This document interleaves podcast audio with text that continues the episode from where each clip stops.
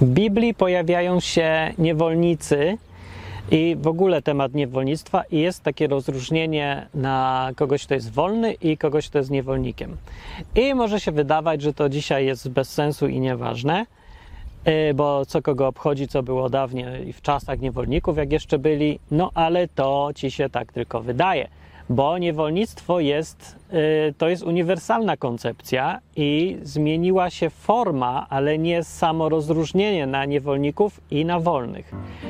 No, ale żeby w ogóle zacząć mówić o niewolniku, to trzeba zapytać się, co to jest. No to ja miałem takie wyobrażenie kiedyś. Takie standardowe, więc myślę, że większość z nas tak ma, bośmy chodzili do tych samych szkół. Znaczy, jak wam się wydaje, że ileś tam lat temu były inne szkoły niż dziś, to macie rację, tak wam się wydaje. Nie, tak samo było i tak samo uczyli tych samych rzeczy, w ten sam sposób, ta sama mentalność, wszystko. Nic się nie zmienia. To jest taki urok życia w Polsce, że jak mogę nagrać te odcinki i one będą za 250 lat dalej aktualne, bo szkoła będzie identyczna i będą dalej tablice, gąbki, będą się uczyć o Mieszku I i o y, tym bitwie pod Grunwaldem i, i w ogóle, że Polak to jest katolik, zawsze był i zawsze była Polska, a nie jakaś Rzeczpospolita, gdzie żyło pięć różnych narodów. No, więc dobra. Y, mi się tak widziało, że niewolnik to jest gość, którego strasznie pan gnębi. To jest gość, który ma pana i ten pan mu rozkazuje i go poniża, y, wyzyskuje. Nie wiedziałem, co to znaczy nawet wyzyskiwać. Znaczy, że, że, że ma zysk jego kosztem. Czy tam się. Wy... Znaczy, to jest absurdalne jakieś określenie wyzyskiwać, bo to znaczy, że. Znaczy, że zrobić, żeby ktoś był pożyteczny, tak? Żeby mieć z niego pożytek? Że jak mama mi mówi idź wyrzuć śmieci, to mnie wyzyskiwała, a ja o tym nie wiedziałem, bo mi nie skojarzyłem, że przecież to jest wyzysk. Mama ma korzyść z tego. Mama ma, mama ma, mama ma korzyść. Więc mnie wyzyskuje. I każdy pracodawca wyzyskuje. Każdy, każdy jeden. Bo jak nie wyzyskuje, to to jest bankrut albo e, ktoś to bardzo źle prowadzi firmę. No. I więc taki niewolnik to jest ktoś, kto. Yy, do kogoś należy i jest czyjąś własnością. No, to była taka główna definicja, tak serio. To jest ktoś, kto należy do kogoś innego, ale dalej nie zadam sobie pytania, co to w ogóle znaczy, że ktoś należy do kogoś innego. W takim razie dziecko jest niewolnikiem z definicji. Albo ktoś, pracownik, może jest też niewolnikiem z definicji. No jest czy nie jest dzisiaj? Należy do kogoś, czy nie należy? No, w jakimś tam sensie na mocy umowy należy przez 8 godzin w jakichś tam ramach określonych. Okej, okay, ale czy w ramach tych 8 godzin jest niewolnikiem? No właściwie to, no to właściwie, no tak. Ale poza ramami może iść do domu czy coś. No, pewnie już by nawet nie chciał, a niektórzy w ogóle nie wychodzą z pracy. Na przykład w Japonii kraj niewolników. Ogólnie więc ja miałem takie wyobrażenie takie uproszczone, że niewolnik to jest ktoś też, kto zrobiłby wszystko w związku z tym, że jest w takiej złej sytuacji, żeby przestać być niewolnikiem. I z takim założeniem czytałem sobie Biblię i z taką wizją niewolnictwa. No i tak sobie czytam i czasem coś tam jest niezrozumiałe. Zwłaszcza kiedy na przykład trafiłem na fragment, że yy, jest taka opcja, żeby dobrowolnie zostać niewolnikiem, że ktoś mógłby chcieć. W Izraelu, według przepisów Biblii, w ogóle ktoś niewolnikiem mógł zostać zupełnie dobrowolnie, ale y, po sześciu latach służby niewolniczej, czy tam pracy, jak to woli, musiał go pan wypuszczać na wolność, czyli likwidować z nim tą umowę, e, o ile to w ogóle można nazwać umową. A tak, ale była umowa, bo jeżeli ktoś chciał być niewolnikiem, bo chciał, z jakiegoś powodu, są różne powody dobre, żeby zostać niewolnikiem, to mógł zostać niewolnikiem. To było akceptowane i należał się do kogoś i ten ktoś jako, jako swoją własność musiał dbać. No właśnie, to jest zachęcające do bycia niewolnikiem, że ktoś dba o swoją własność. To jest ogólna zasada ludzka, że jak coś masz i to jest twoje, to ty o to dbasz, bo chcesz to mieć dalej. Z chęci zysku, z chęci chronienia tego, co twoje, z chciwości czy chęci bycia bogatym zamiast biednym. No taka zupełnie naturalna, prymitywna, może nie prymitywna, ale naturalna na pewno skłonność jest. Więc jeżeli uznać, że człowiek jest twoją własnością, to to jest cenna własność, bo to jest taki robot. Więc wyobraźcie sobie robota. No masz robota i ten robot jest bardzo zaawansowany, dużo dla ciebie robi, pracuje, wyzysk ci przynosi, czyli wyzyskujesz go. No to co, nie będziesz o niego dbał, żeby chodził jak najdłużej, jak najlepiej mu było pracować? Oczywiście, że będziesz dbał. W związku z tym większość tych sytuacji mm, niewolniczych nie była taka, jak ja sobie wyobrażam, że o, niewolnik to z definicji ma źle. No nie ma źle, z definicji to on ma dobrze. Tyle, że jest niewolnikiem. E, no, więc w Biblii, e, co mówi Biblia na temat warunków bycia niewolnikiem? Na terenie Izraela miało być tak, to prawo ja nie wiem, czy było przestrzegane, czy nie było, ale takie jest i Bóg je wymyślił, że jak ktoś chce być niewolnikiem, proszę bardzo, może być niewolnikiem. Jak ktoś nie chce być niewolnikiem, to dalej może być niewolnikiem, bo niewolnikiem można było zostawać w czasie, właśnie w tamtych czasach, na właściwie trzy sposoby, czy cztery. Zaraz policzmy. Pierwsze, niewolnictwo dobrowolne Ktoś chciał. I już. Po drugie, e, ktoś nie miał wyboru i musiał się sprzedać w niewolnictwo. Inaczej mówiąc, na przykład był zadłużony i nie miał już co sprzedać jak oddać długi, więc sprzedał siebie. I tak się e, na tym polegało bankructwo.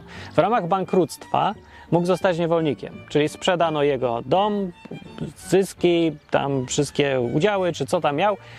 Yy, oddano temu, komu był winien, brakowało, musisz jeszcze ty się dodać. No i sprzedał się i zostawał niewolnikiem.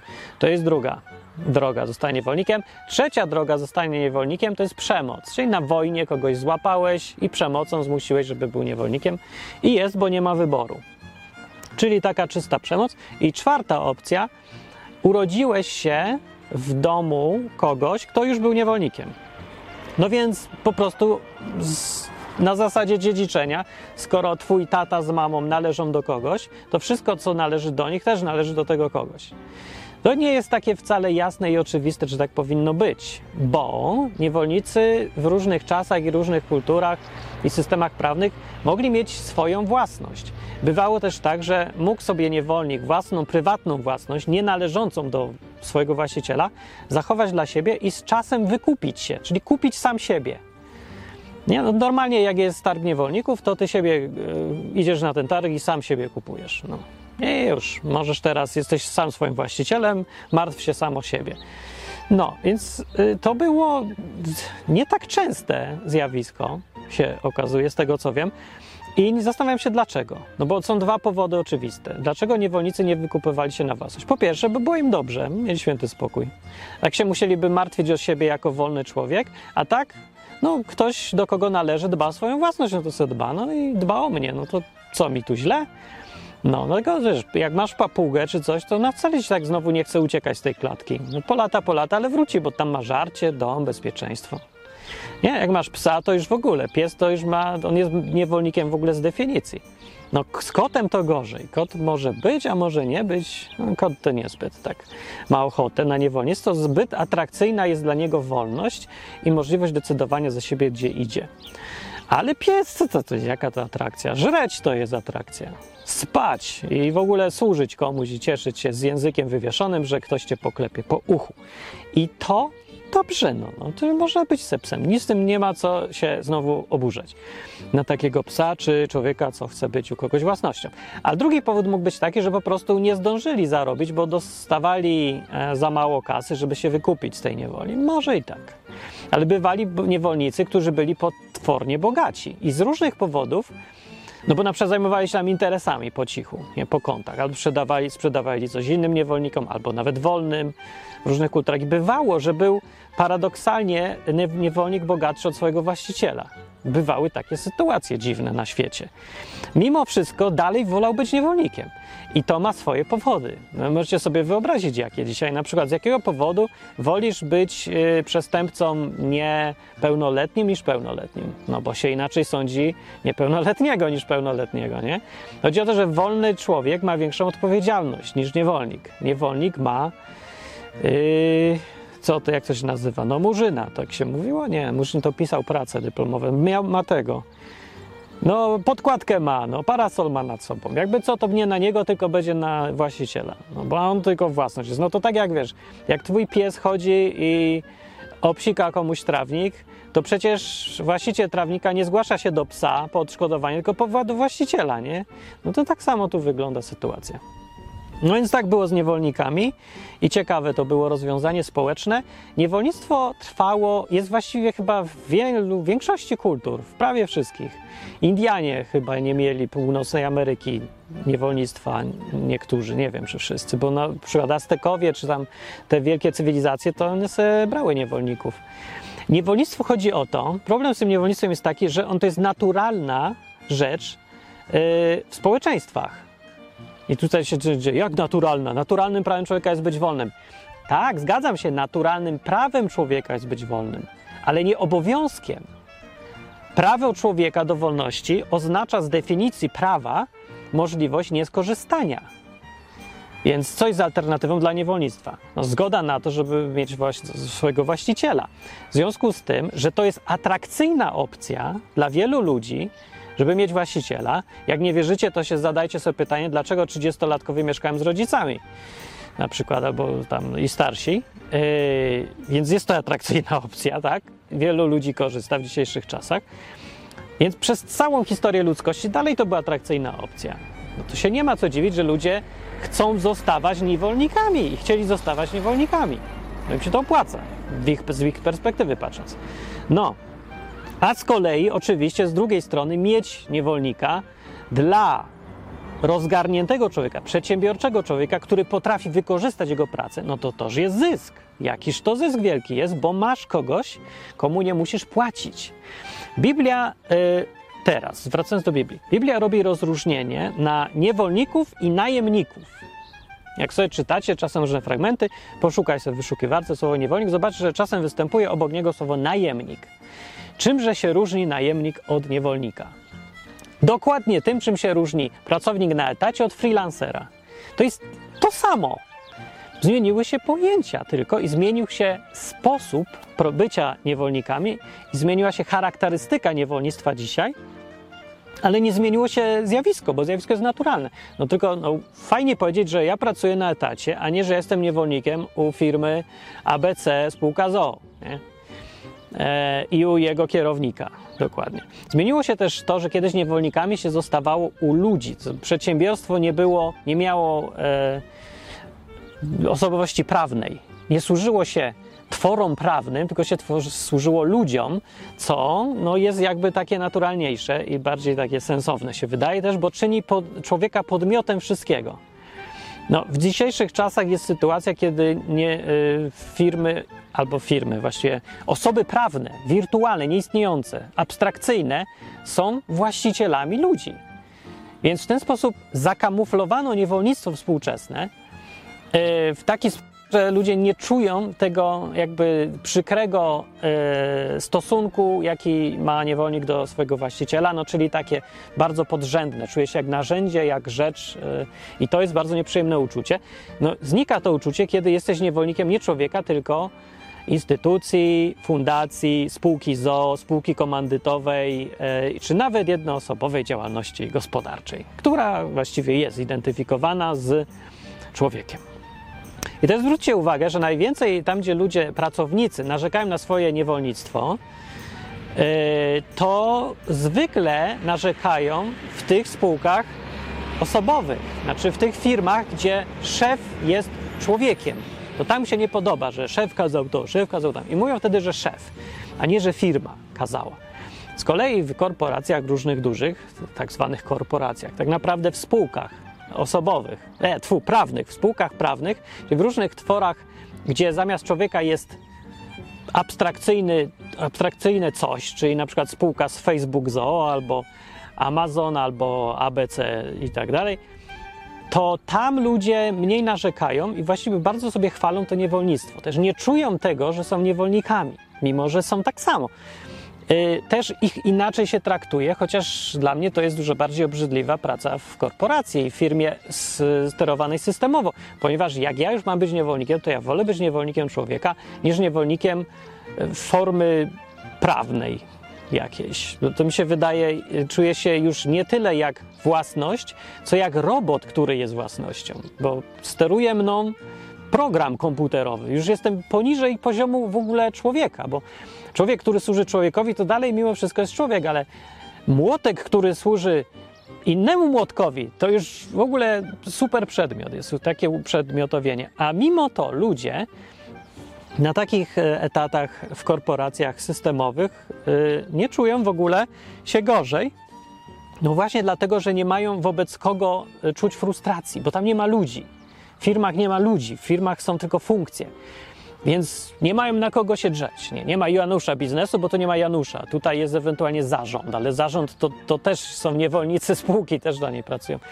Yy, tylko właściciele właściwie są tutaj jako wolni, yy, czyli udziałowcy albo akcjonariusze. No, zrozumiecie, jak to dzisiaj wygląda? Więc, żeby yy, było jasne, jest dalej niewolnictwo, po prostu się zmieniła forma. No i teraz pytanie powinno tu być zasadnicze: czy Bóg potępia niewolnictwo? Nie. Bóg nie potępia niewolnictwa. Nie dość, że ustanowi te przepisy regulujące niewolnictwo, co oznacza akceptację. No nie, no bo nie powiedział, że jak chcesz być złodziejem, to musisz kraść od tej godziny do tej i tak dalej, wtedy możesz być złodziejem. No nie, bo to by oznaczało akceptację kradzieży. Nie ma, nie wolno kraść, koniec nie ma regulacji. Że jak już kradniesz, no to przynajmniej kradnij lewą ręką albo coś. Nie, nie, nie, w ogóle nie kradnij i koniec. Ale nie ma, nie będziesz miał niewolników, nie ma, nie będziesz zostawał niewolnikiem. Nie ma takich przepisów. Za to są przepisy regulujące, ograniczające niewolnictwo, które, dobre pytanie, po co są? Po, jaki jest cel tych przepisów? Bo kiedyś nagrałem odcinek, to jest ważny odcinek, o tym, jak, że Biblię należy czytać tak, jak jest, ale trzeba ją przetłumaczyć na dzisiejsze czasy.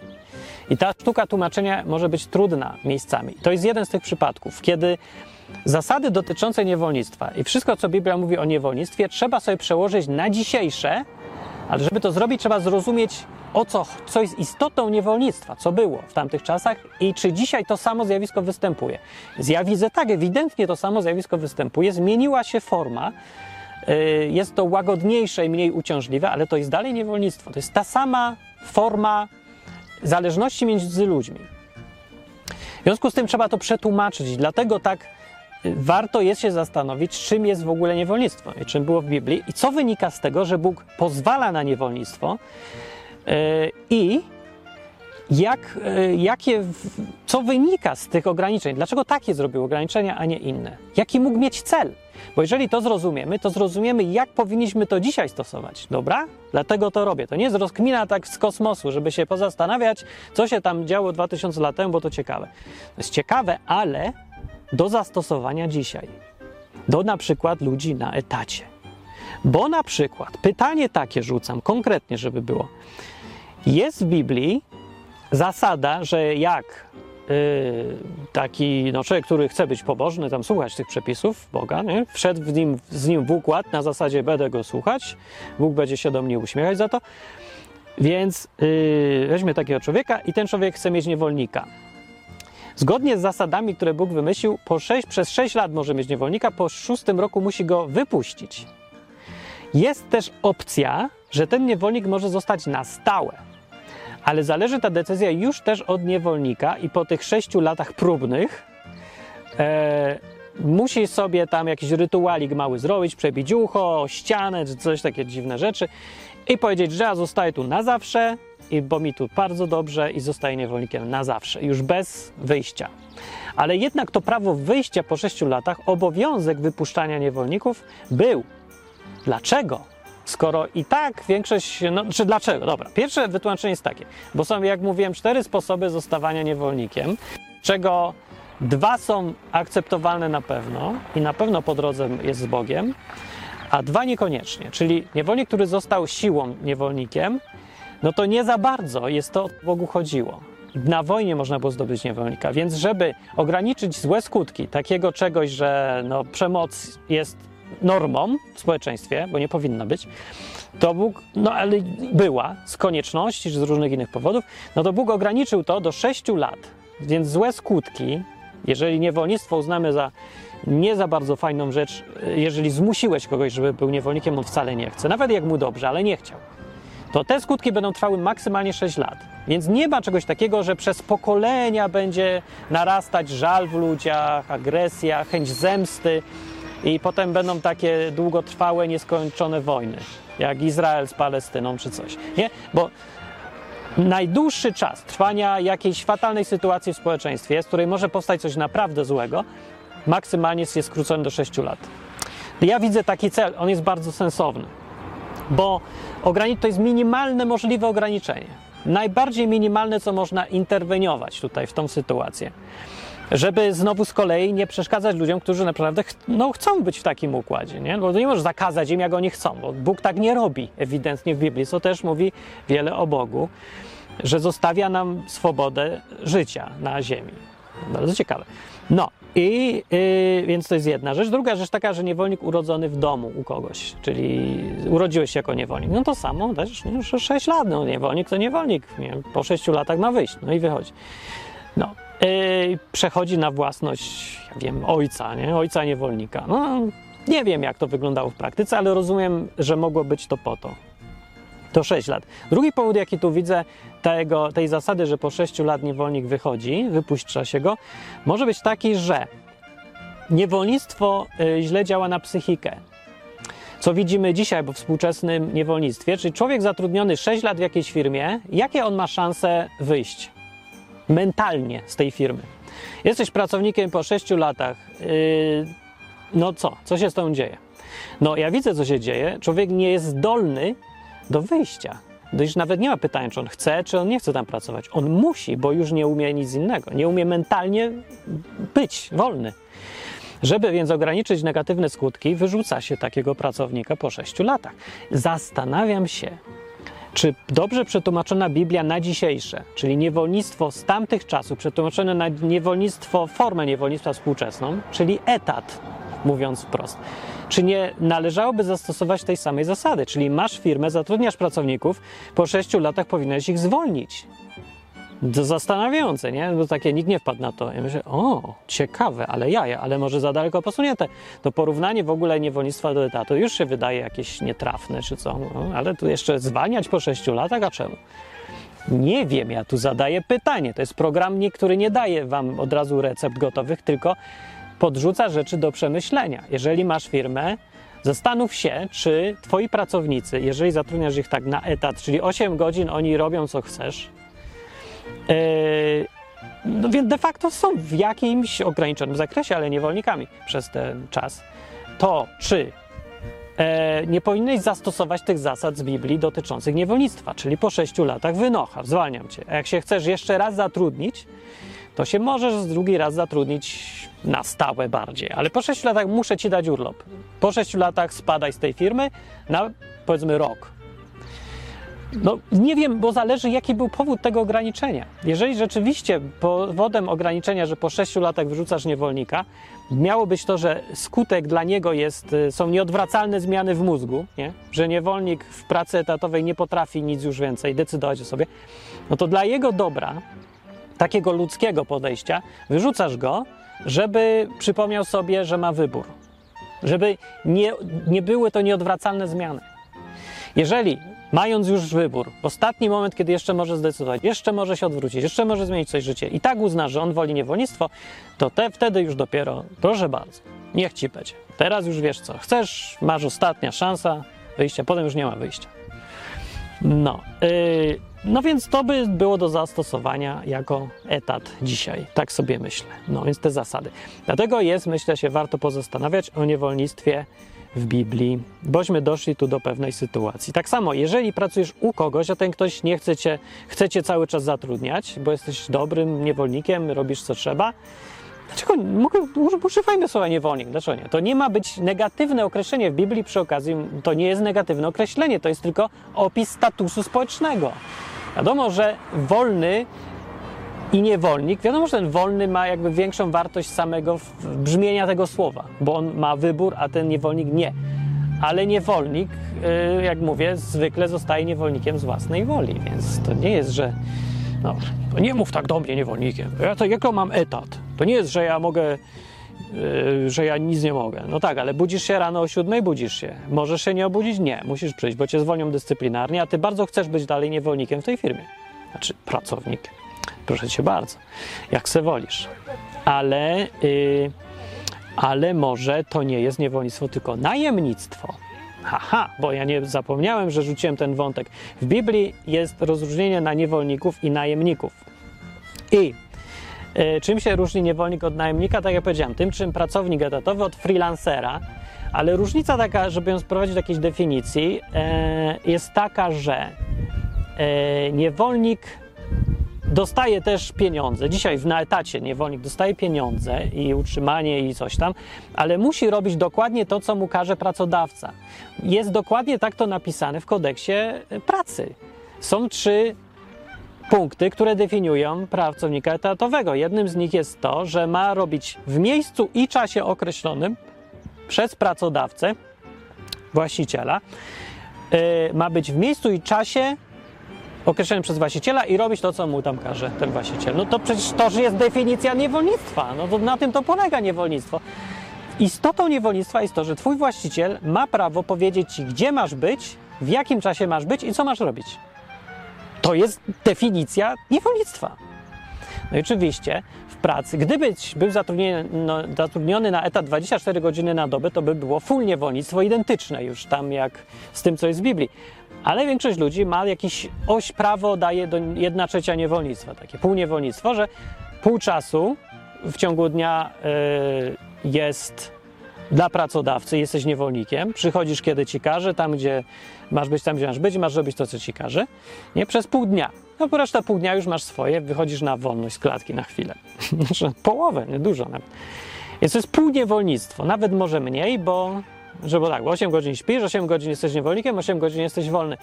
Więc nawet fajny podział. Takie współczesne niewolnictwo mówię, jest bardzo złagodzone i dlatego jeszcze bardziej atrakcyjne niż było dawniej. Się trudno dziwić, że większość ludzi w dzisiejszych czasach jest niewolnikami. Podsumowując więc, przy tłumaczeniu Biblii na dzisiejsze, niewolnictwo nie jest zakazane w Biblii, jest uregulowane, żeby łagodzić skutki niewolnictwa. Eee, niewolnictwem można zostać dobrowolnie, tyle wiemy. Eee, jest to akceptowalny porządek społeczny przez Boga. I e, odpowiednikiem niewolników w tamtej rzeczywistości dzisiaj są e, pracownicy etatowi, dzieci i ja wiem, kto jeszcze, dzieci są też z automatu od razu niewolnikami, to full. E, no chyba tyle, nie? No nie wiem, no jakieś takie różne przypadki, albo no, naprawdę niewolnicy, bo jeszcze w różnych kawałkach świata są tacy wprost, chamsko niewolnicy. Więc to jest odpowiednik niewolnictwa, z tym zastrzeżeniem, że dzisiejsze niewolnictwo to jest półniewolnictwo i złagodzone. Jego warunki są e, no tak, jakie są, ale Aha, i formalnie jeszcze dzisiejsze niewolnictwo jest, została tylko z tych czterech sposobów zostania niewolnikiem, została teoretycznie, teoretycznie, formalnie opcja y, niewolnictwa z własnej woli. Czyli niewolnictwa no, na mocy umowy. Umawiam się, że zostaję niewolnikiem, no i to, są, to jest ta umowa na etat. Pozostałe trzy opcje, czyli e, mój syn niewolnika zostaje automatycznie niewolnikiem, nie ma tej opcji. E, Opcja na wojnie zdobyty niewolnik też nie ma tej opcji. Przemocą nie można zatrudniać nikogo do pracy ciągle. I jeszcze była trzecia opcja. Jaka była opcja? Dobrowolna, tego zapomniałem. Aha, za długi. Haha, za długi też nie można zostawać pracownikiem, bo to by była w dzisiejszych czasach nagroda w ogóle chyba dla wielu ludzi. Zostajesz pracownikiem, jak zdobyć pracę? No miej długi wobec firmy i ona cię potem zatrudni. No obowiązkowo i nie będzie mogła zwolnić. No, no właśnie nie, coś nie do końca pasuje. No więc mówię, to jest bardzo ograniczona forma, ale istotą niewolnictwa dalej została istota niewolnictwa. Bardzo miłe są to czasy, kiedy niewolnictwo jest takie atrakcyjne. E, no właśnie, wszyscy chcą. Więc to tak podsumowując. I jeszcze jest najemnik, czyli taki freelancer, ktoś, kto sam decyduje, jak pracować, ale tylko na, umawia się, że coś komuś da i za to dostanie zapłatę, ale nikt mu nie mówi, co ma robić, jak ma robić. To już jest taka umowa. Jak, gdzie, kiedy? Nie, nie, to nie. To nie jest, to jest, bo to by był już niewolnik. A ja pani jestem freelancerem, to ja robię, ja tu zdecyduję, zrobię, nie zrobię, jak będę chciał. No. Kto to są wolni ludzie więc w takim wypadku? Wolni ludzie to są ludzie, którzy y, pracują na własną rękę, na własną odpowiedzialność, żyją jak oni chcą, albo y, żeby było krócej, nie są od nikogo konkretnego zależni. Nie, są, nie ma jakiejś osoby, od której zależy ich byt, ich w ogóle funkcjonowanie. No, dlatego też mówiłem, że to teoretycznie tak działa w dzisiejszych czasach, że to wszystko takie dobrowolne. Bo jak, co ma zrobić ktoś, kto musi jeść, a nie ma pracy, nie? Nie ma właściciela.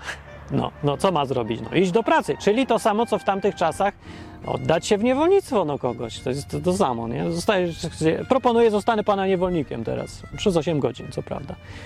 No, więc się szuka pracy. Dokładnie szukanie pracy albo znalezienie pracy należałoby rozumieć jako znalezienie właściciela, że, czy gdzie u kogo jesteś niewolnikiem. Ponieważ jest to tak popularne dzisiaj, to w ogóle ludzie zamiast pytać, jak się utrzymujesz albo co robisz w życiu, żeby żyć, jeść, to się pyta, jaką masz pracę. Bo to tak jakby to, był, to jest najbardziej popularny sposób życia. I najbardziej pożądany też, bo no, mówię, to jest tak łagodna wersja niewolnictwa, że plusy się zrobiły ogromne, a minusów już jest, są nieliczne.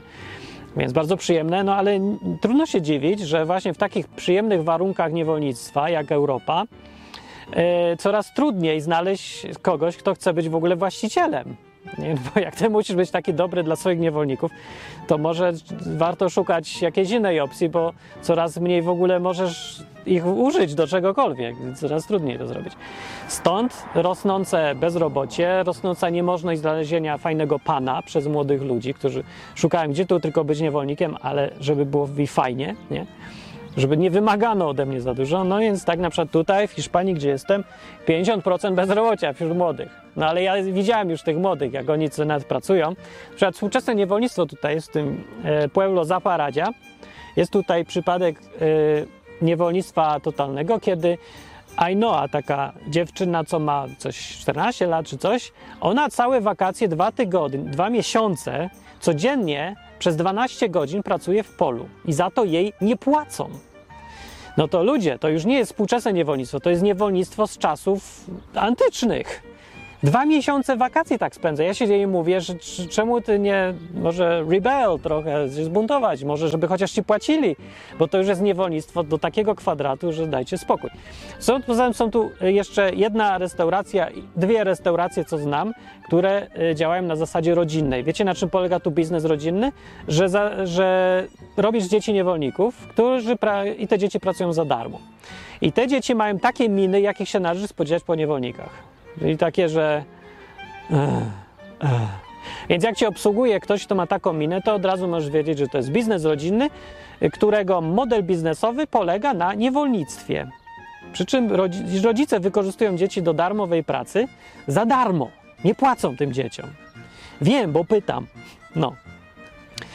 I no dzieci nie są specjalnie happy, ale z jakiegoś powodu nie znalazł się nikt, kto im po, po tutaj buntuje i mówi, że stary, ty może pomyśl, że ty masz jakieś prawa, nie? To, to, to nie jest czas Imperium Rzymskiego, że mama cię nie może zabić, jak nie będziesz pracować w ogóle. No ale, no widzicie, więc dalej tak jest. Niewolnictwo, ponieważ jest naturalne, no to jest i będzie. I możemy sobie robić fajne prawo, piękne, idealistyczne, ale ono nie będzie pokazywać, jaka jest rzeczywistość. W rzeczywistości będą różne sytuacje. Więc ten problem niewolnictwa dzisiaj dalej jest. I teraz, o w ogóle, zmieniając temat, pytanie, czy należy z tym walczyć, że jest niewolnictwo. Na przykład, że tutaj w, pracują ci w restauracjach na zasadzie niewolników. No, no, dobrze, może i fajnie było walczyć, jak chcemy wszędzie zrobić raj, ale zadaj sobie pytanie, czy to jest realistyczne i co się stanie, jeżeli nagle zainterweniujesz siłą i zabronisz. No to się stanie, że w ogóle cały biznes zlik będzie zlikwidowany, bo w ogóle nie ma innej możliwości pracy. Albo będą ceny tak wysokie, że nikt nie będzie przychodził do restauracji.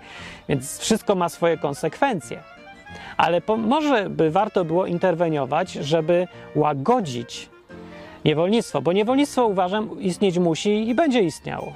Będzie istniało, bo mówię, jest korzystne dla, pod wieloma względami dla obu stron. E, ale warto by było y, zmieniać to niewolnictwo, łagodzić jego skutki złe. Dobra? Czyli na przykład wykluczać niewolnictwo, które jest przemocą robione. Czyli na przykład to podpada, e, podpadają rodzice, którzy zmuszają dzieci do pracy w polu 12 godzin codziennie przez całe wakacje. To podpada jak najbardziej do interwencji jakiejś tutaj, bo to nie jest konieczne, nie? Bo, bo jak nie by mieli dzieci, to by kogoś zatrudniali. Też niewolniczo, ale by przynajmniej płacili i, i trochę może traktowali jakoś lepiej. Nie, nie wiem, zresztą może pewnie tak samo. No, nie, nie mówię, że traktują źle, ja tylko mówię, że może by to warto złagodzić. No, z drugiej strony te truskawki, pomidory czy coś byłyby droższe, bo by trzeba płacić pracownikom, a tak jest darmowa siła robocza, która kosztuje wyżywienie i mieszkanie, które są tanie akurat tutaj, tańsze niż, niż to, co by jej płacili tym dzieciom.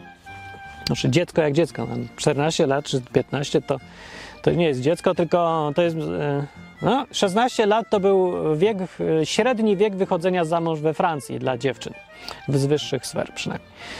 A z niższych to musiały sobie zarobić, więc trochę później. No, ale no mówię, no dziecko trochę trudno już, no dziecko, no, to trochę bez jaj. No w każdym razie jest dzisiaj ten problem. Pytanie, czy walczyć? Nie. Z samym zjawiskiem nie ma sensu walczyć, bo to jest tak, jakby walczyć z koncepcją, że człowiek musi jeść. No. Ale można walczyć ze złymi y, sposobami uprawiania niewolnictwa i to wydaje się, że to jest już zgodne z tym, co mówi Biblia. Y, W Starym Testamencie te zasady, żeby wypuszczać niewolnika na wolność, tam jest więcej zasad, jak traktować niewolnika, że ogólnie dobrze traktować, jak człowieka, ale jako własność jednocześnie. No, no tak, tak chciał, to tak ma. No, to na właściciel też coś z tego musi mieć. Nie? Więc no, może masz prawo mu tu rozkazywać i nie, nie ma pełnych praw człowieka, taki niewolnik w Biblii. Dzisiaj pracownik, prawo se może mówić swoje, ale wiadomo, że w rzeczywistości, stąd ta frustracja ludzi często gdzieś tam, że no, pracodawca traktuje, no jak traktuje tego pracownika. No, tak, tak to działa, niewolnictwo tak działa. Będą negatywne skutki, choćbyś se nie wiem jak piękne prawo pisał, bo jakby się wszyscy go chcieli przestrzegać, to by szlak trafił wszystko, całą gospodarkę, by się nie dało prowadzić firm.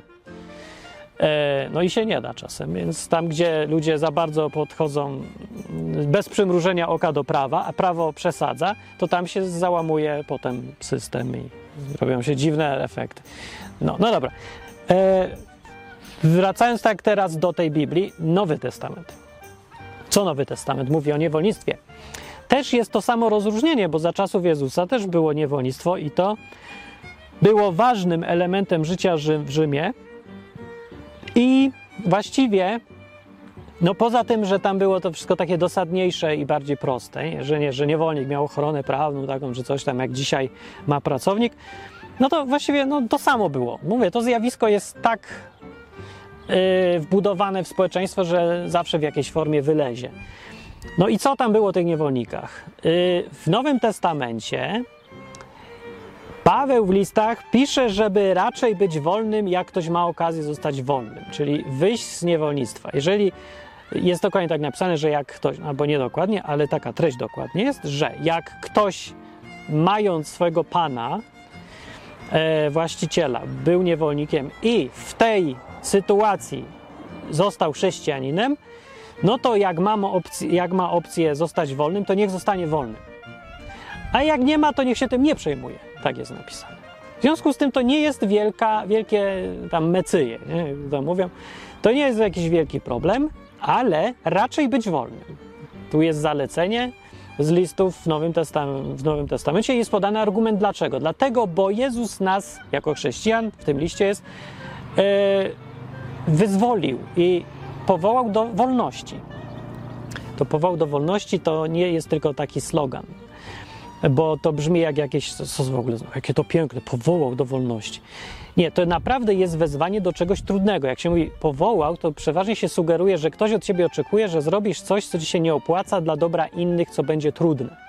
I z wolnością tak jest. Dlatego to zdanie, że powołał do wolności, wydaje się jakieś absurdalne, bo ej, no jak, jak to powoła? To powołał cię, żebyś jadł, pił i się cieszył. No, to- to powołał. Tym, no ale tymczasem bycie wolnym jest trudniejsze niż bycie niewolnikiem. I to, tego, tego przez y, długi czas przegapiałem ten taki drobny szczegół, uważając, że jak się dziwią, że niewolnik y, jakoś się nie wykupuje, nie dąży do, do bycia wolnym, czy co w ogóle mi to dziwiło, że niewolnicy chcą być niewolnikami. To jest najbardziej jedna rzecz, na którą chcę zwrócić uwagę ludziom dzisiaj tutaj. Bo ten temat to już jest bardzo uniwersalny i nie tylko z samym niewolnictwem się wiąże.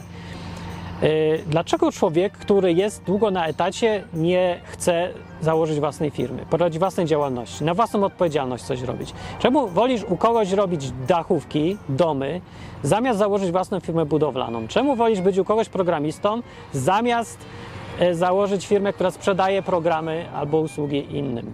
Dlaczego? Dużo ludzi tak ma. Bo bycie wolnym jest trudne. No co prawda ma korzyści są. Wstajesz kiedy chcesz, tak jak ja. Ja jestem wolny nie pracuję na etacie, ale byłem niewolnikiem, bardzo sobie to chwalę, było bardzo przyjemne niewolnictwo, pociągające, jest dalej, aż mi się czasem tęskni. Ale pamiętam o tym, że właśnie jest to, że istotą chrześcijaństwa jest uwalnianie ludzi. W, na, w wielu aspektach, bo to powiesz sobie, od grzechu, a tak, tak, od grzechu. Od grzechu też, bo właśnie niewolnik grzechu to jest ktoś, kto jest na etacie u czegoś, co musi robić. Czyli jak ci się strasznie chce bić żonę, no to ta chcica jest twoim panem. To jest jakieś tam przenośnie, ale w efekcie praktycznym to jest tak, jakbyś miał gościa, który ci każe lać żonę i ty musisz lać żonę, bo to jest twój pan. On cię utrzymuje. No. Yy, I tak to właśnie działa, więc Jezus uwolnił od tego, przyszedł uwolnić, ale nie tylko od tego. W ogóle całe chrześcijaństwo jest jednym wielkim uwolnieniem człowieka od najróżniejszych rzeczy. Od yy, myślenia magicznego, które też zmusza człowieka, żeby się bać wody święconej i talizmanów albo niepracowania w niedzielę, bo to się nie wiadomo, co stanie. Nie wiem, ten strach taki. Od tego strachu, właśnie, od magicznego myślenia, od strachu, od religijnego myślenia, że zasady cię zmuszają do robienia czegoś. Nie, w chrześcijaństwie nie ma już tego strachu. Też jest wolność. Tak jak jest też w Nowym Testamencie napisane wprost. Mogę robić co chcę. Nie wszystko jest pożyteczne, ale wolno mi wszystko. Wolno mi wszystko. Ludzie, którzy ciągle są niewolnikami, myślą mm, niewolniczo, nie mają za długo, tą, za, im za mocno wbitą tą mentalność służenia cały czas komuś, tylko panów zmieniają, zawsze zwracają uwagę tylko na nie wszystko jest pożyteczne. Że tak powiem cichutko, wszystko mi wolno, ale nie wszystko jest pożyteczne. Tak to wygląda. No więc od razu widać, że ten człowiek i tak bardzo się boi mówić o wolności, że aż mu wstyd, że powiedział, że wszystko mi wolno. A nie, że powie, wszystko mi wolno. Jak powie człowiek wolny, z radością, że mu wszystko wolno. Właśnie z pełnym, z, z podniesioną głową, wszystko mi wolno. Patrz, się ręce, patrzę ze niebo i mówi, to jest moje, wszystko mogę. To jest moja ręka, moja ręka, no, wszystko. A człowiek, który szuka zawsze Pana, będzie się wstydził że o ja wszystko mogę, ale nie, zaraz ktoś mi powie, co mam robić. Ale co ja mam robić? Ale jakie są zasady? Ale co ja mam myśleć? Ale czego mi nie wolno? I to jest właśnie problem bycia niewolnikiem. Na tym polega teraz, teraz całe chrześcijaństwo, że człowieka uwalnia w absolutnie każdym wewnętrznym, takim ludzkim aspekcie wolności. Chrześcijanin do tego dąży więc, żeby być wolnym. Właściwie po, powody być wolnym, takie y, racjonalne powody, nie?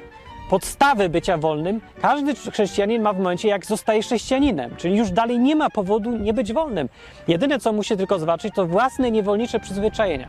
Tego konfliktu między wolnością a niewolnictwem w myśleniu, w pozycji, w ogóle w podejściu do życia. Ten wątek jest częsty w Biblii, strasznie częsty. W Nowym Testamencie pisze o tym yy, autor listu chyba do Rzymian, czy albo może pomyliłem, w każdym razie, czy do Hebrajczyków, w każdym razie porównanie tam jest między dwoma synami Abrahama. On miał dwóch synów, Itzhak i Ismael. Itzhak, Izaak, Y, dał początek potem tej linii, y, z której powstał Izrael i potem przyszedł Mesjasz i w ogóle. To byli ci ludzie wybrani przez Boga. Itzhak się urodził, bo Bóg obiecał Abrahamowi, że będzie miał dziecko. On był już stary dziadek, a dalej nie miał dziecka i trochę zainterweniował. Wziął sobie niewolnicę, wykorzystał właśnie koncepcję przymusu, wziął niewolnicę, zrobił sobie dziecko i tada, Ismael. Mu się technicznie urodził pierwszy. Ale Bóg go odrzucił powiedział: To jest, co prawda, urodził się pierwszy, ale ponieważ to było niewolnicze, wszystko zrobione na zasadzie niewolnictwa, a nie na zasadzie dobrowolności, umów, obietnic, nie w warunkach wolności, ja go nie akceptuję w ogóle. Ja go nie uznaję w ogóle za to, co ja miałem ci dać. To jest wypad, wypad. Niech se jest, ale wypad. To nie jest moja wizja. Wizja Boga jest na podstawie wolności, umów wolnych i odpowiedzialności ludzi. I to reprezentuje Itzhak. I o tym jest mowa też w Nowym Testamencie. Bardzo ładnie porównane jest jedno z drugim. Przymierze, czyli umowa yy, Boga na zasadach wolnych, gdzie są wolni ludzie i yy, niewolniczego podejścia. Więc to podejście niewolniczego myślenia i wolnego jest w Biblii cały czas. I oczywiście chrześcijaństwo e, rezerwuje sobie tylko to wolne myślenie, wolnych ludzi. No. W związku z tym, taką praktyką życiową, związaną z tym całym nastawieniem na wolność w chrześcijaństwie, powinno być oczywiście unikanie niewoli. Dlatego tak apostoł zaleca, bo to, to nie jest jakaś tam zasada, to jest po prostu konsekwencja logiczna tylko wszystkiego, czym jest chrześcijaństwo, więc to, to nie jest jakaś tam, o Paweł sobie tak wymyślił, tylko po prostu poprowadził wywód logiczny, wywnioskował sobie, co każdy zrobi, jak nawet nie jest apostołem Pawłem ani nikim innym. To jest po prostu logiczne, logiczny wniosek i konsekwencja, więc dlatego logika by wskazywała na to, że y, tak jak w tamtych czasach chrześcijanin powinien korzystać z okazji jak tylko może, żeby zostać wolnym, bo Jezus go wyzwolił, więc żeby w każdym aspekcie był wolny, to niech i będzie wolny w aspekcie społecznym, czyli niech się wykupi od swojego Pana, niech zostaje wolny i niech żyje na własną odpowiedzialność. Trudniejsze życie, powołanie do czegoś trudniejszego. Eee, no, to tak samo dzisiaj myślę sobie, że dokładną analogię można tu zastosować i powiedzieć człowiekowi, że skoro jesteś chrześcijaninem, to dlaczego pracujesz niewolniczo przez pół życia dla kogoś na etacie? Ma, możesz mieć dobre powody, bo ten człowiek robi dobrą robotę, bo się boję, to już jest słaby powód, bo nie wierzę, że Bóg mi pomoże, jak ja będę se sam radził, bo co to będzie? No to też nie jest dobry powód, to jest już no, strach, nie? E, zrozumiały, nie? Ale to nie jest coś, co należy dążyć do tego. No. No jaki jeszcze powód jest? Bo ten akurat tak się składa, że ten człowiek, u którego jestem niewolnikiem przez te 8 godzin, no to robi coś, co ja i tak sam z siebie bym robił. No to dobrze, no to ci ułatwia sprawę. Albo, że nie mam czasu. Po, po, prostu siedzę, jestem 8 godzin niewolnikiem po to, żeby pozostałe 8 godzin móc spokojnie robić to, co chcę. E, a co na przykład wymaga pieniędzy. Dobry powód, ok, są powody. Więc dobrze. Ja mówię tylko tak ogólnie, jak jest okazja, to raczej należy preferować nie pracę na etacie, niewolniczo dla kogoś, tylko zamienić to na opcję bycia wolnym. Czyli freelancer, który decyduje, co robi dla kogo, wybiera sobie dla kogo co robi i robi i uzgadnia i negocjuje i sam sobie mówi, jak to zrobić, kiedy i o której godzinie wstać. Ogólnie rozróżnienie jest takie, jeżeli codziennie musisz wstawać o którejś godzinie, to jesteś niewolnikiem. W dzień, powiedzmy, od poniedziałku do piątku. Jeżeli sam wstajesz, o której ci się podoba, to jesteś wolny. Proste, na dzisiejsze czasy rozróżnienie. Ja jestem wolny, a ty nie wiem. Może wolny, może niewolnik. Jak mówię, powiem to samo, co i mówił e, apostoł, nie? że no, nie gryź się tym specjalnie i nie trój się, aż tak bardzo to się tym nie przejmuj. Ale jak masz okazję, to jak mówił znowu Paweł, to skorzystaj, se myślę. No i tak y, chyba to jest kwintesencja wszystkiego, co tu można o niewolnictwie powiedzieć w Biblii, tłumacząc to przy okazji na jakieś współczesne warunki. No i jeszcze tylko jeden na koniec aspekt tego wszystkiego, który mi przyszedł do głowy, a jest coś to, nad czym warto się zastanowić. Strasznie dzisiaj wieje, a za mną są owce. Owce symbolizują e, chrześcijaństwo. Nie, owce symbolizują ludzi, Owce w sumie jest jakoś tak słabo, że owce symbolizują chrześcijaństwo, bo owce są także no, takie głupie, chodzą, takie niewolnicze podejście zupełnie. Jest trochę to dziwne dla mnie, że tak Jezus sobie owce wybrał e, na symbol stada i mówił o owczarni i pasterzu. No bo owce naprawdę, no one, one hmm, one, no ale dobre, dobrym są ilustracją do tego, co tu chcę powiedzieć, że owce chcą być niewolnikami z własnej woli. I no ja nie wiem, czy dobrze reprezentuje wszystkich chrześcijan w ogóle i w ogóle ideał y, sługi Jezusa, bo to raczej mówił, że to też nie o to mu chodzi. Y, dawał wyraźnie znaki, mówiąc o tej właśnie wolności, nie o tym, że jak już zmartwychwstał powiedział, już nie nazywam was sługami, tylko was nazywam przyjaciółmi, nie? To, to są wszystko te sugestie, że już nie oczekuje od nas niewolnictwa. E, mówił też, to pokazywał, jak mył tam nogi, nogi uczniom, bo, miał, bo mieli brudne, a, e, że, że no właśnie u nas nie ma być tego niewolnictwa, tylko mamy se służyć. Jedna rzecz istotna, która też może pomoże trochę lepiej załapać różne sprawy z Biblii, słowo sługa. Jeżeli zobaczycie słowo sługa, to możecie sobie je przetłumaczyć na niewolnik, bo to jest to samo słowo. Po grecku jest doulos, to słowo i oznacza jednocześnie niewolnika i sługę, bo to jest to samo, to było to samo. Jeżeli zrozumiecie, znaczy mniej więcej ta istota niewolnictwa, o której ja tutaj mówiłem, yy, jest jasna i zrozumiała i je zaakceptujecie ją, no to to jest oczywiste, dlaczego sługa jest jednocześnie niewolnikiem. No bo nie ma jej, bo to jest to samo. Bo, bo istotą niewolnictwa jest wykonywanie poleceń w czasie i miejscu, yy, w które decyduje właściciel. No to, to jest to, to dokładnie to, co robi sługa. To jest sługa, to jest po prostu jedna z form niewolnictwa. Inną formą jest bycie pracownikiem, inną formą jest bycie uczniem w szkole, o to przegapiłem. Na czas szkoły jesteś niewolnikiem, masz robić co ci każe w miejscu i czasie wyznaczonym przez nauczyciela. Przynajmniej tak, się, tak szkoły są zorganizowane w Polsce. Według mnie kretyńsko, ale tak są. I dzieckiem rodziców, to już jesteś w ogóle cały czas niewolnikiem. Yy, zależy od rodziców też, nie? bo cię mogą uwolnić, albo sam możesz uciec z niewoli, co jest też doskonałą opcją, uważam. Zwiać, nawiać z domu. Jedna Patrycja nawiała, bardzo jej kibicuje. Pewnie głupia, ale jej i tak kibicuje, bo no właśnie, wolność jest cenniejsza od chyba mądrości, nawet sobie myślę, ale może mi się tak wydaje. W każdym razie jest początkiem nauki, początkiem drogi do tej drogi, która jest dobra dla człowieka. No a siedzenie jako niewolnik, nawet jak ci dobrze i bezpiecznie i mądrze, to nie jest żadna droga, tylko koniec drogi. Dlatego no, nie preferuję tych owiec jakoś. Nie poczuwam się do końca jako owca. Jako coś tam innego bardziej, jakieś inne zwierzę, jakiś kot czy co. Yy, no, więc problem yy, jest taki, że co jeżeli ludzie chcą być niewolnikami?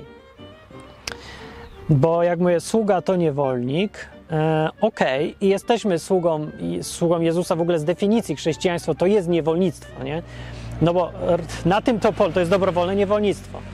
Też jedna z form niewolnictwa, no bo w chrześcijaństwie istotą jest to, że masz Pana. Mówi się Pan Jezus. Pan w sensie niewolnik, takim jak niewolnik używa w stosunku do Pana. Może być szef, na jedno wychodzi. Szef to tylko inna definicja, inna wersja niewolnictwa, ale koncepcja ta sama, czyli masz robić to, co od ciebie chce szef w miejscu i czasie wyznaczonym przez niego. Tak, ale mówię, nawet mimo, że to jest niewolnictwo, ja tutaj z wielką przyjemnością się poczuwam do bycia jak najbardziej pełnym niewolnikiem tego Jezusa tu, y, to forma jest też ważna. Bo forma niewolnictwa wobec Jezusa, na przykład, którą on się spodziewa, jest tak łagodna i tak mało zostawia niewolnictwa, że właściwie z czasem zanika do zera. W ogóle ideałem bycia sługą Jezusa, do którego się dąży, to jest niewolnictwo, w którym niewolnictwo zanikło do zera. Co to znaczy? To znaczy, że ja chcę sam z siebie, już bez instrukcji Pana, być tam i w miejscu i czasie wyznaczonym przez Niego i robić to, co On mi wyznaczył, mimo że mi nie wyznaczył. Po prostu zgadzam się z Nim. I ja, jako już wolny, chcę dalej robić to, co on, mi każe, bo ja chcę, a nie bo on chce. Łapiesz? Bo akurat tak się zmieniłem, że ja jestem taki jak on. I w związku z tym w ogóle nie ma potrzeby bycia niewolnikiem. Może być już formalnie być albo nie być, ale to jest wszystko jedno, bo i tak będę chciał robić to samo. Na tym polega istota drogi chrześcijanina, że chrześcijanin z niewolnika Jezusa przekształca się w to, co jak Jezus powiedział do swoich uczniów, nie nazywam was już niewolnikami, tylko przyjaciółmi. Teraz już my jesteśmy, już nie o to, o to chodzi co innego właśnie, żebyście y, wystawali się moimi przyjaciółmi, czyli tymi, co mają po drodze, nie? Tacy naśladowcami. No, no i każdy se gdzieś tam jest na tej drodze, więc im więcej jesteś blisko Jezusa już mentalnie, jak On się zachowujesz, myślisz, masz te same cele, tym mniejsza potrzeba wydawania Ci poleceń i to niewolnictwo się zmniejsza, to uciążliwość niewolnictwa, to, to rozkazy, że o, po, powiedział Pan, teraz jedź tu i zrób tamto. Ja już nie muszę tego słyszeć, bo ja już gdzieś tam czuję, że intencje na przykład mojego Pana są takie, że, że fajnie by tam było być. I ja nawet jestem zły na to. Wiem, że chrześcijanie czują się rozczarowani często tym, że jak się dopiero co nawracają, to jakieś cuda były, proroctwa słyszeli, różne głosy im coś kazały, a z czasem to nie słyszą. No i co? No to Bóg ich opuścił? Nie! Zmieniłeś się z niewolnika z owcy w coś wolnego, wolnego. Właśnie przeszedłeś dobrą drogę. Bardzo dobrze. O ile właśnie efektem jest to, że ty jest, stałeś się coraz bardziej taki jak Jezus, upadabniasz się do Niego, to On ci wtedy nie musi wydawać rozkazów. To jest właśnie droga chrześcijanina. No i teraz pytanie istotne na koniec. Co w sytuacji, jak ludzie nie chcą być wolni? Bo ja jako wolny człowiek, ja sobie zdaję sprawę, o ile góruje bycie wolnym nad niewolnikiem. Bo ogólnie to ja tutaj cały czas mówiąc, doceniam to, jakie są plusy bycia niewolnikiem, a nie powiedziałem, czemu jest dobrze być wolnym. Właśnie dlatego nie powiedziałem, Bo wolnym się nie zostaje dla korzyści, że to mi się bardziej opłaca. Jak myślisz, że ci się bardziej opłaca, to zna, od razu od, będziesz niewolnikiem. Znaczy, ktoś, kto myśli, mi się opłaca mieć dom, spokój, żarcie czy coś, no to znaczy, że jak tak myślisz, to już jesteś niewolnikiem i nie ma sensu ci argumentować, że ci się bardziej opłaca być wolnym, bo wolnym się nie jest dlatego, że się opłaca. Tylko z innego powodu całkiem. Umiem go wyjaśnić. Może dlatego, żeby nie wstawać rano z łóżka. Może dlatego, że czujesz się inaczej. Że jest ci trudniej, żyje się trudniej, więcej się denerwujesz, nastresujesz się, ale nie wstajesz o ósmej przymusowo, bo jesteś człowiekiem wtedy. Jesteś w ogóle, widzisz siebie jako dopiero pełny człowiek, jako full człowiek. Nie masz tego braku, nie masz tej pozycji gdzieś tam a, wijącego się przedmiotu, który próbuje, szarpie się, ale zawsze musi być w ramach czegoś, gdzieś tam przypięty do jakiegoś właściciela, żeby, bo się boi wyjść. Znaczy, nie wiem, tak sobie wyobrażam, bo już trochę nie pamiętam, jak, być, jak to jest być niewolnikiem. Pamiętam, że to był bardzo duży komfort, jak się trafi na dobrego pana. Taki komfort, że właściwie on usypia, że się już nic nie chce więcej robić, tylko korzystać. Ale to było pół życie, jakby half-life to było takie, ja wiem, nawet, czy to może być wegetacja, to taka inna forma życia. Nie? Wolny człowiek ma pełne życie. Dopiero on ma życie. Dopiero on jest osobą, z którą się rozmawia, z którą prowadzi się prawdziwą rozmowę. Ten sam problem jest w małżeństwie. Jeżeli dwie osoby są wolne, chcą być ze sobą, nie muszą, nie traktują jeden drugiego jako swojego pana, dopiero wtedy jest inna więź, jest dopiero rozmowa. Jest to jest całkiem inny rodzaj życia. Więc nie wiem, jak nawet zachęcić do bycia wolnym, bo ja miałem taką nadzieję, że ludzie sami z siebie po prostu chcą być wolni, bo chcą żyć. Chcą żyć tak bardzo, jak tylko się da. A żyć bardzo, jak tylko się da, może tylko wolny człowiek bo nie, jest wiele rzeczy, najcenniejsze rzeczy w życiu są niedostępne dla niewolników. No może na tym polega główny problem niewolnictwa że masz bezpieczeństwo i przyjemność i ciepło i tak dalej, ale najcenniejsze rzeczy są dostępne tylko dla wolnych ludzi. Łapiesz, co tu mówię ci? Dlatego możesz zrezygnować, będzie ci spoko, ale nie będziesz nigdy rozumieć pewnych rzeczy, nie będziesz nigdy mieć kontaktu z ludźmi na pewnym poziomie. Nie będziesz sam siebie traktować z takim spokojem, widząc siebie jako kogoś, kto ma prawo robić co chce, że taką swobodę czuć w ogóle wewnętrznie się inaczej nie możesz, bardziej. Że no na przykład, no pójdziesz ze mną dzisiaj gdzieś tam, ja mogę pójdę albo nie pójdę, a człowiek zawsze się zastanawia, niewolnik, czy mu pozwolą, czy mama mi pozwoli, czy godziny pracy mi pozwolą, czy praca mi pozwoli, czy tamto mi pozwoli. Cały czas o pozwoleniu jest. I ten, ta różnica w myśleniu jest tak drastyczna. Ona się wydaje, że to jest techniczna sprawa, ale nie, bo ona trwa w każdej minucie, każdego dnia czujesz się inaczej.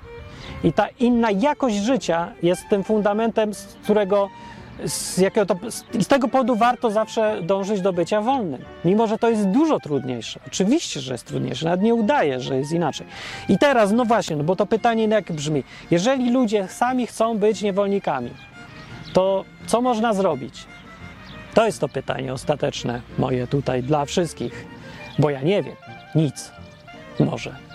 Ale jakbym powiedział, że nic, to bym nic nie robił i bym się cieszył lataniem po świecie, motyl lata, o, żółty. E, ale nie wierzę, że nic, ale wiem, że jest ograniczona możliwość wpływania na ludzi, żeby chcieli być wolni. Bo uświadomienie sobie, że niektórzy ludzie po prostu chcą być niewolnikami, e, zmienić je z, nieskutecz, z nieskutecznego fanatyka w człowieka, który może realnie coś zmienić w życiu innych ludzi. Dlatego, że jeżeli nie akceptujesz, nie rozumiesz i, i nie zaakceptujesz tego, że ktoś może chcieć być, nie chcieć być wolny, po prostu on woli być niewolnikiem, no to będziesz go namawiał czy zmuszał do bycia wolnym, ciągnął gdzieś za rękę, a on cię będzie tylko traktował jak wroga albo jak jakiegoś nawiedzonego, który chce coś z tobą tam zrobić, a ty chcesz całkiem co innego. Przecież tu jest dobrze, nie? ktoś cię chce ratować. Od czego? Przecież ty nie ma się czego ratować. Ten problem jest tutaj na przykład znowu z muzułmańskimi kobietami, które Im jest dobrze, no, że traktują ich jak podludzi generalnie. No, tak dobrze im, nie? Ale mają tylko jeść, spać, robić dzieci i gotować chleb, piec chleb. I to są ich wszyscy, cała ambicja życiowa. To robi kobieta standardowa marokańska y, na południu Hiszpanii. No i gadasz z tymi kobietami, o ile się da, bo one nie mówią w żadnym języku, część nawet nie pisze i nie czyta. Jak już są takie, co mówią, to, to one już coś próbują więcej. One, nawet one mają problem, żeby chcieć być wolne. W sensie mieć możliwość i obowiązek decydowania za siebie, co robić ze swoim życiem. One nie chcą decydować za swoje życie. Chcą, żeby islam decydował za nich, żeby mąż decydował za nich, żeby tradycja, kultura, warunki życiowe, praca, pieniądze decydowały za nich. Nawet dzieci wolą, wolą żeby decydowały za nich. Wszyscy tylko nie, żeby ona decydowała za siebie. I one tak chcą. I póki tak chcą, to każda chęć pomocy nie jest chęcią pomocy, jest agresją. Bo była taka sytuacja, że były sobie jakieś dziewczyny, mieszkam na zadupiu, chcą żyć i uczyć się, że coś tam, ale tak chcą, ale w ramach niewolnictwa. No i co? I teraz projekt ma ludzie tutaj, tutejsi, no dużo ludzi, jeden, dwie osoby, co chcą no, pomagać ludziom jak najlepiej dla nich, chcą aktywnie coś robić, no to my wymyślili, że a może im zrobić dom. Znaleźć im dom, bardziej w miasteczku i pomóc im znaleźć pracę, czy tam coś na początek, uczyć się i różne rzeczy. No i bum, już organizują. Jak im to zorganizować? Ale nikt nie zapytał tych dziewczyn o zdanie. Więc jak w końcu ktoś przyszedł do głowy, może zapytajmy je, to się okazało, że nie, one nie chcą. One chcą być w tym domu bardziej niż chcą być wolne. Na tym domu są, no nie pozwala im się na to, na tamto, ograniczenia i tak dalej. E, no zawsze każdy niewolnik, pamiętajcie, ma przecież jakieś pole swobody. To nie jest, że nic nie mogę w ogóle cały czas i o wszystko muszę pytać. Nie, zawsze jest pewne pole swobody, ale zawsze w ramach granic. I te granice ludzie potrzebują, bo i się czują tam bezpiecznie. Wyjść poza granice, poza wszelkie granice, jakie ludzie sobie sami nakładają, niepotrzebne granice, to jest sztuka i to jest długa droga. E, I pff, się nie dziwię, powiem, o, że mało kto e, chce w ogóle wejść na tą drogę. No to się trochę dziwię, bo wejść na drogę, dążyć do wolności, to ja sobie myślałem, że to takie ludzkie jest i to, to raczej każdy będzie chciał. Ale nie no, rozumiem, dlaczego mało kto chce iść pełną tą drogą, do końca, dokąd się da. Tylko, że gdzieś sobie znajdzie miejsce w połowie, gdzieś w swoim miejscu i dalej już nie chce. Już chce mieć trochę ograniczeń. Jakieś takie, takie ograniczenia, w ramach których jego swoboda już mu wystarczy. Takie jego terytorium chce mieć. Tyle, że ludzie się skurczyli może w tych czasach. Może na tym polega problem, że ich terytorium już jest takie malutkie. No, Polak standard, standardowy, tradycyjny musi być super Polakiem, musi być super katolikiem e, i w ramach tego ma jakąś swobodę, no, czy zaprosić księdza na wigilię wcześniej, czy później, czy kropidło ma być dłuższe, czy krótsze, ale ta swoboda jest tak minimalna już, że to, jego terytorium jest tak minimalne, że już się boi zrobić ruch i chodzi taki sfrustrowany, on się zaraz przekroczy granice dozwolone. I to się potem przenosi na wszystko. Boi się otwierać firmy, boi się mówić do kogoś, boi się strony zrobić w internecie. Wszystko się boi, o wszystko, cały czas pyta o pozwolenie. E, I to mówię, ludzie się skurczyli może. Ich horyzonty są takie malutkie. Ja bym takie, takie chcę tylko terytorium, żeby stał na nim. Już więcej odtąd dotąd, takie kółko bo dalej jest niebezpieczne, tam się coś stanie. Ja już nie chcę odpowiadać za to, co się będzie działo. Skurczenie tych ludzi jest trochę frustrujące, ale jeżeli chodzi o chrześcijaństwo, to chrześcijanin, taki według Biblii, ma, dostaje pełne narzędzia i możliwości mentalne, psychiczne, żeby ze swojego terytorium zrobić praktycznie całą planetę. Cały świat może mieć. Bo wszystkie ograniczenia, które mu nakłada kultura, jego własne problemy z y, właśnie chcicami różnymi, czyli tam grzech w skrócie, jak ktoś woli, czy co, albo to, co ludzie od niego oczekują, to wszystko jest likwidowane w ramach bycia chrześcijaninem. No Jezus w pakiecie oferuje wolność do wszystkiego, klucze do wszystkich drzwi które wszystkie można sobie pootwierać. Będąc chrześcijaninem, może być chrześcijaninem i nie potrzebujesz być niczym innym, inaczej mówiąc. Nie potrzebujesz być już studentem, patriotą, pracownikiem, pracodawcą, obywatelem, niczym. Białym, czarnym nie ma. Nie ma potrzeby. Y, W związku z tym nie musisz mieć żadnego niewolnika. Jeżeli chcesz w sytuacji, że jesteś chrześcijaninem, być niewolnikiem, to już tylko na własne życzenie. To nie jest część, część chrześcijaństwa. Wiem, że ludzie próbują łączyć, że chrześcijanin to ma obowiązkowo być patriotą. Gówno, prawda, nie potrzebuje. To jest kompletnie zbędne i nawet sprzeczne z chrześcijaństwem. Ale mówię, jak chcesz se nałożyć, to se nałóż, ale nie pozwolę identyfikować chrześcijaństwa nikomu z tym, bo nie jest. Chrześcijaństwo nie wymusza w ogóle żadnych granic. Właśnie rozszerza je na cały świat i na wszystko. Yy, dlatego dążyć, dążyć do wolności należy i uciekać od niewolnictwa jako chrześcijanin trzeba w ramach stawania się coraz lepszym chrześcijaninem. I tak to oznacza trudniejsze życie, to oznacza odpowiedzialność coraz większą też, ale oznacza to też, że zaczynają być dostępne dla ciebie rzeczy, które nie są dostępne, jak, jak nie były dostępne jako niewolnikowi. Rozumiesz więcej, możesz więcej, potrafisz rozmawiać i z wolnymi, i z niewolnikami potrafisz coś zrobić. I właśnie jak to zrobić teraz, żeby zachęcić ludzi do wolności, to jest ten problem. Nie wiem.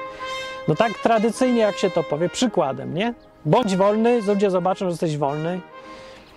Ja wiem, czy to działa. Jesteśmy sobie w Zaparadzie z Dominiką mieszkamy jako tak wolni ludzie, że się w pale nie mieści. Już się chyba bardziej nie da. No ja żyję w ogóle robiąc rzeczy z całym światem. Z Hiszpanii mówię po polsku przez internet do ludzi w, w ogóle po całej kuli ziemskiej, co są.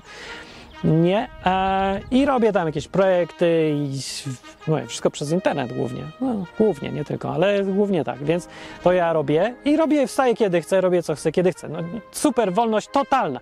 Nie muszę chodzić do kościoła, ani do synagogi, ani do meczetu. A tu wszyscy chodzą, wszędzie, muszą. Ani nie muszę procesję, a mogę iść na procesję, a mogę nie iść na procesję. Normalnie już się nie da być bardziej wolnym chyba. E, Praktycznie. Nie wyobrażam sobie, co mnie jeszcze ogranicza. No, ubranie, nie wiem. Też mam jakie chcę. Nie wiem. Dominika to samo tutaj przyjechała, nauczyliśmy się języka elegancko, szybko i utrzymuje się z tego, co sama wymyśli. Nie pracuje u kogoś, pracuje, bo coś wymyśliła sobie, że będzie uczyć angielskiego, albo robić ludziom, wyrywała dzisiaj brwi komuś tam, czy coś. No i co robi, pracuje, żyje, da się. Wolna, totalnie myślenie mamy wolne w ogóle też. To, to jest największa, chyba szokująca najbardziej różnica. I ludzie widzą, do, obserwują nas tutaj przez rok, widzą dobre efekty, widzą, że my się lubimy. Tutaj małżeństwa tak bardziej są małżeństwa tradycyjne, klasyczne, tak jak i w Polsce. No są, bo muszą. No i tam mówią do siebie to, co trzeba mówić będąc z małżeństwem i jedzą, bo trzeba jeść i wszystko, bo trzeba. My się tutaj jak trochę z UFO takie wyglądamy na tle wszystkiego, bo się cieszymy życiem ogólnie. Jest tak fajnie, tak strasznie luźno. Ja wiem, że ludzie to widzą. Mówią, że widzą. Mówią, że to jest fajne. Ale na ile to zachęca, żeby sami to zrobili, to ja nie wiem. Mało zachęca. Dziwię się trochę. Podoba im się to, ale chyba mówią, tak sobie myślę, że myślą, że to nie dla mnie wolność, to nie dla mnie. To jest za duża wolność. Panie, to nie.